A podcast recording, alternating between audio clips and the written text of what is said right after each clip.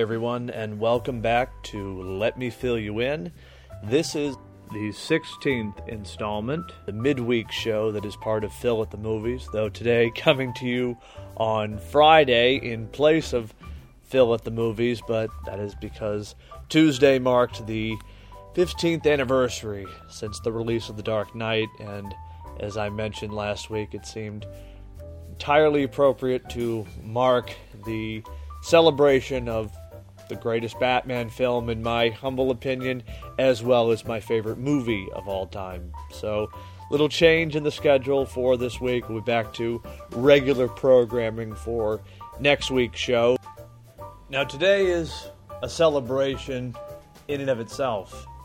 Today, July twenty-first, it is Barbenheimer Day, otherwise known as the release of Barbie and Oppenheimer.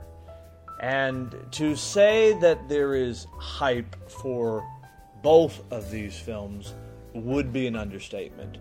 Just to put a little perspective, per A M C Theaters, they have estimated that more than twenty thousand moviegoers have already made plans to see both Barbie and Oppenheimer on the same day.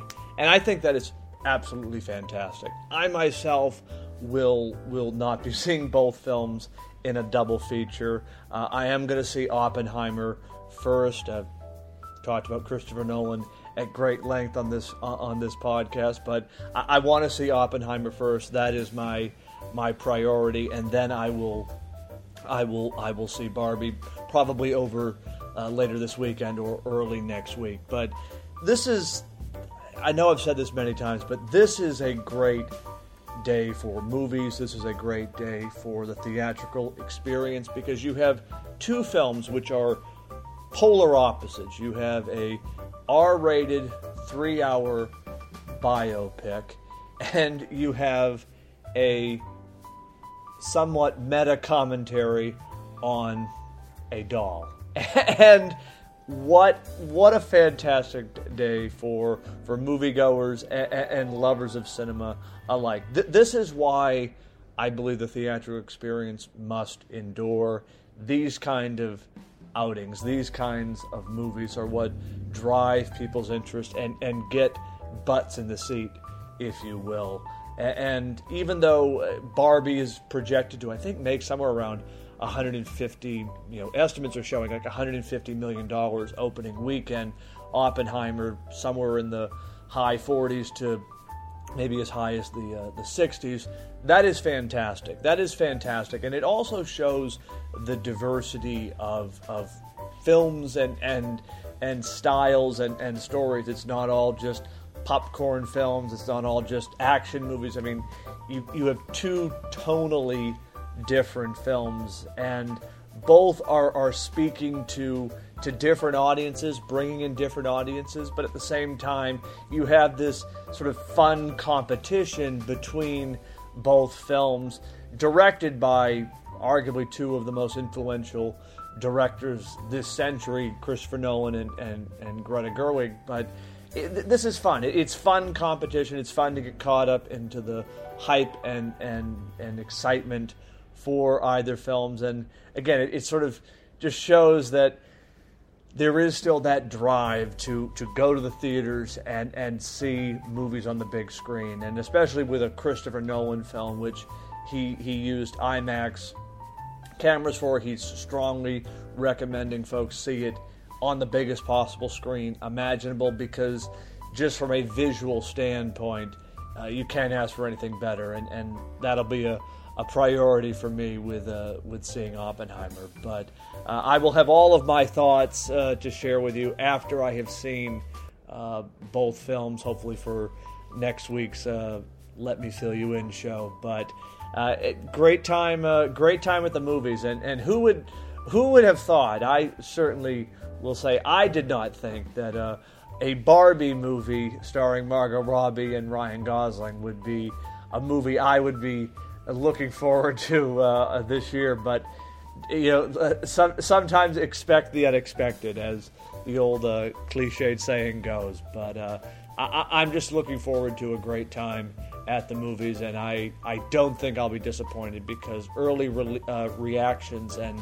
and reviews for both films have been off the charts. And, and am I surprised? No, because Christopher Nolan and Greta Gerwig know how to tell and, and direct fantastic stories. And so bring it on, uh, Barbie and, and Oppenheimer, or hashtag Barbenheimer. And finally, before I give you the cinematic quotes of the week, and yes, I said quotes because I have two very distinct ones to share with you today, I did want to have a final uh, special comment uh, bef- before, just on the ongoing writer's strike, which now involves the Screen Actors Guild.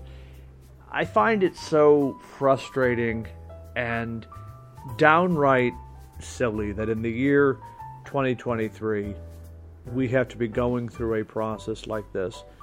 Writers and actors are demanding fairness, they're demanding equity, they're not demanding the moon. And I think there's a perception sometimes that, oh, an actor or a writer, they're they're making hundreds of millions of dollars. That is a rare case. Most working actors, writers, a lot of times are, are working sort of job to job. And the fact that they have to be out there right now protesting for fairness, and that's what we're talking about here, is fairness, is downright infuriating. And so I know I have said this many times before, but it bears repeating, and it's worth repeating. Let's get a deal done. The, the studios are going to be losing money as it is. The longer productions are delayed on T V shows and movies, it's going to be costing them money. So it's in their best interest to reach and, and construct a deal that is fair to the writers, to the actors, and everybody wins. I, I think it, we want a deal to be made. We want this situation to be resolved.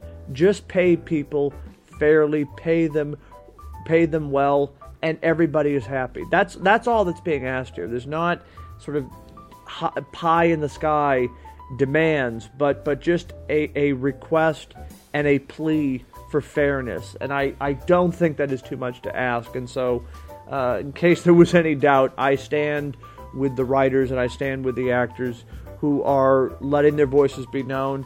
And and frankly, this is larger than just writers and, and what's going on in the film industry.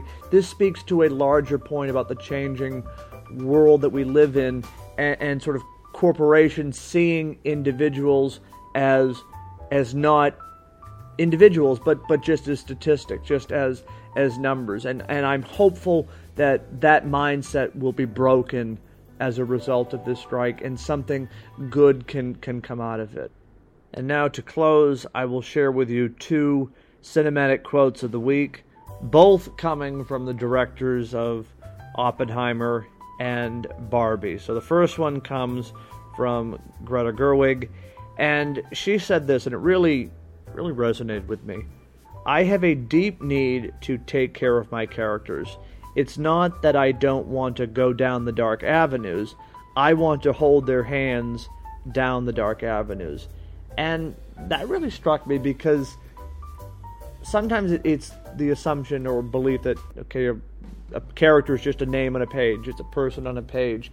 And, and while they're fictional, I think in order to breathe humanity and, and life into these characters, at the very beginning, you've got to have that investment with these characters that then can be brought to life uh, via the actor. But it all starts at the scripting stage, and, and being able to craft a story that is worth telling. And the way you do that is by having characters that are grounded in a reality that we can all understand. Even if it's a, a high, uh, fantastical concept, if the characters are, are real, and the emotions are real, and the situation feels real, and the stakes are are a level we can understand, it doesn't matter the the the, the concept. If the characters have that level of humanity, and the writer has taken time to put those those details in, it's going to be all the more beneficial. But it starts with the written word. It starts with words on a page that ultimately translates into something larger than life, and, and three-dimensional. And last quote for today is, I promise, I wanted to do two, and it's fitting given that it's uh, in in light of uh, Barbenheimer. Uh, this comes from probably my favorite director of all time, Christopher Nolan. And again, this is just another one that really, I think, gives an insight into his thinking on the filmmaking process. He said, "I just love photographing things and putting them together to tell a story." That's it. That is the the point of directing. That is the goal, to put together a series of images in a coherent way that connect with people and move them in ways. And those images can be anything. It can be a silent film. It can be a, a, a talking film. It can just be a, a series of still images. It's all about eliciting uh, an emotion from from people and, and getting that kind of response. And I don't know, just perfect quotes, I think, for today that tie in with the releases. I will close today's episode and say to all those who are celebrating, happy Barbenheimer Day, happy Barbenheimer weekend. Certainly looks to be a great one for moviegoers. A lot of fantastic choices, and you will definitely find me at a local theater this weekend enjoying what should be one of the best weekends of the of the reminder that next week we'll be back to regular programming Wednesday with Let Me Fill You In, Friday, Phil at the Movies. I'll leave all of the social media handles in the show notes, and I, of course, would encourage you to follow along the other show that I co-host with my two friends, Chris Evans and Anthony Caruso, D C Unlimited. We have a new episode out this week in honor of the Dark Knight's anniversary as well. And again, I'll leave all the information in the show notes.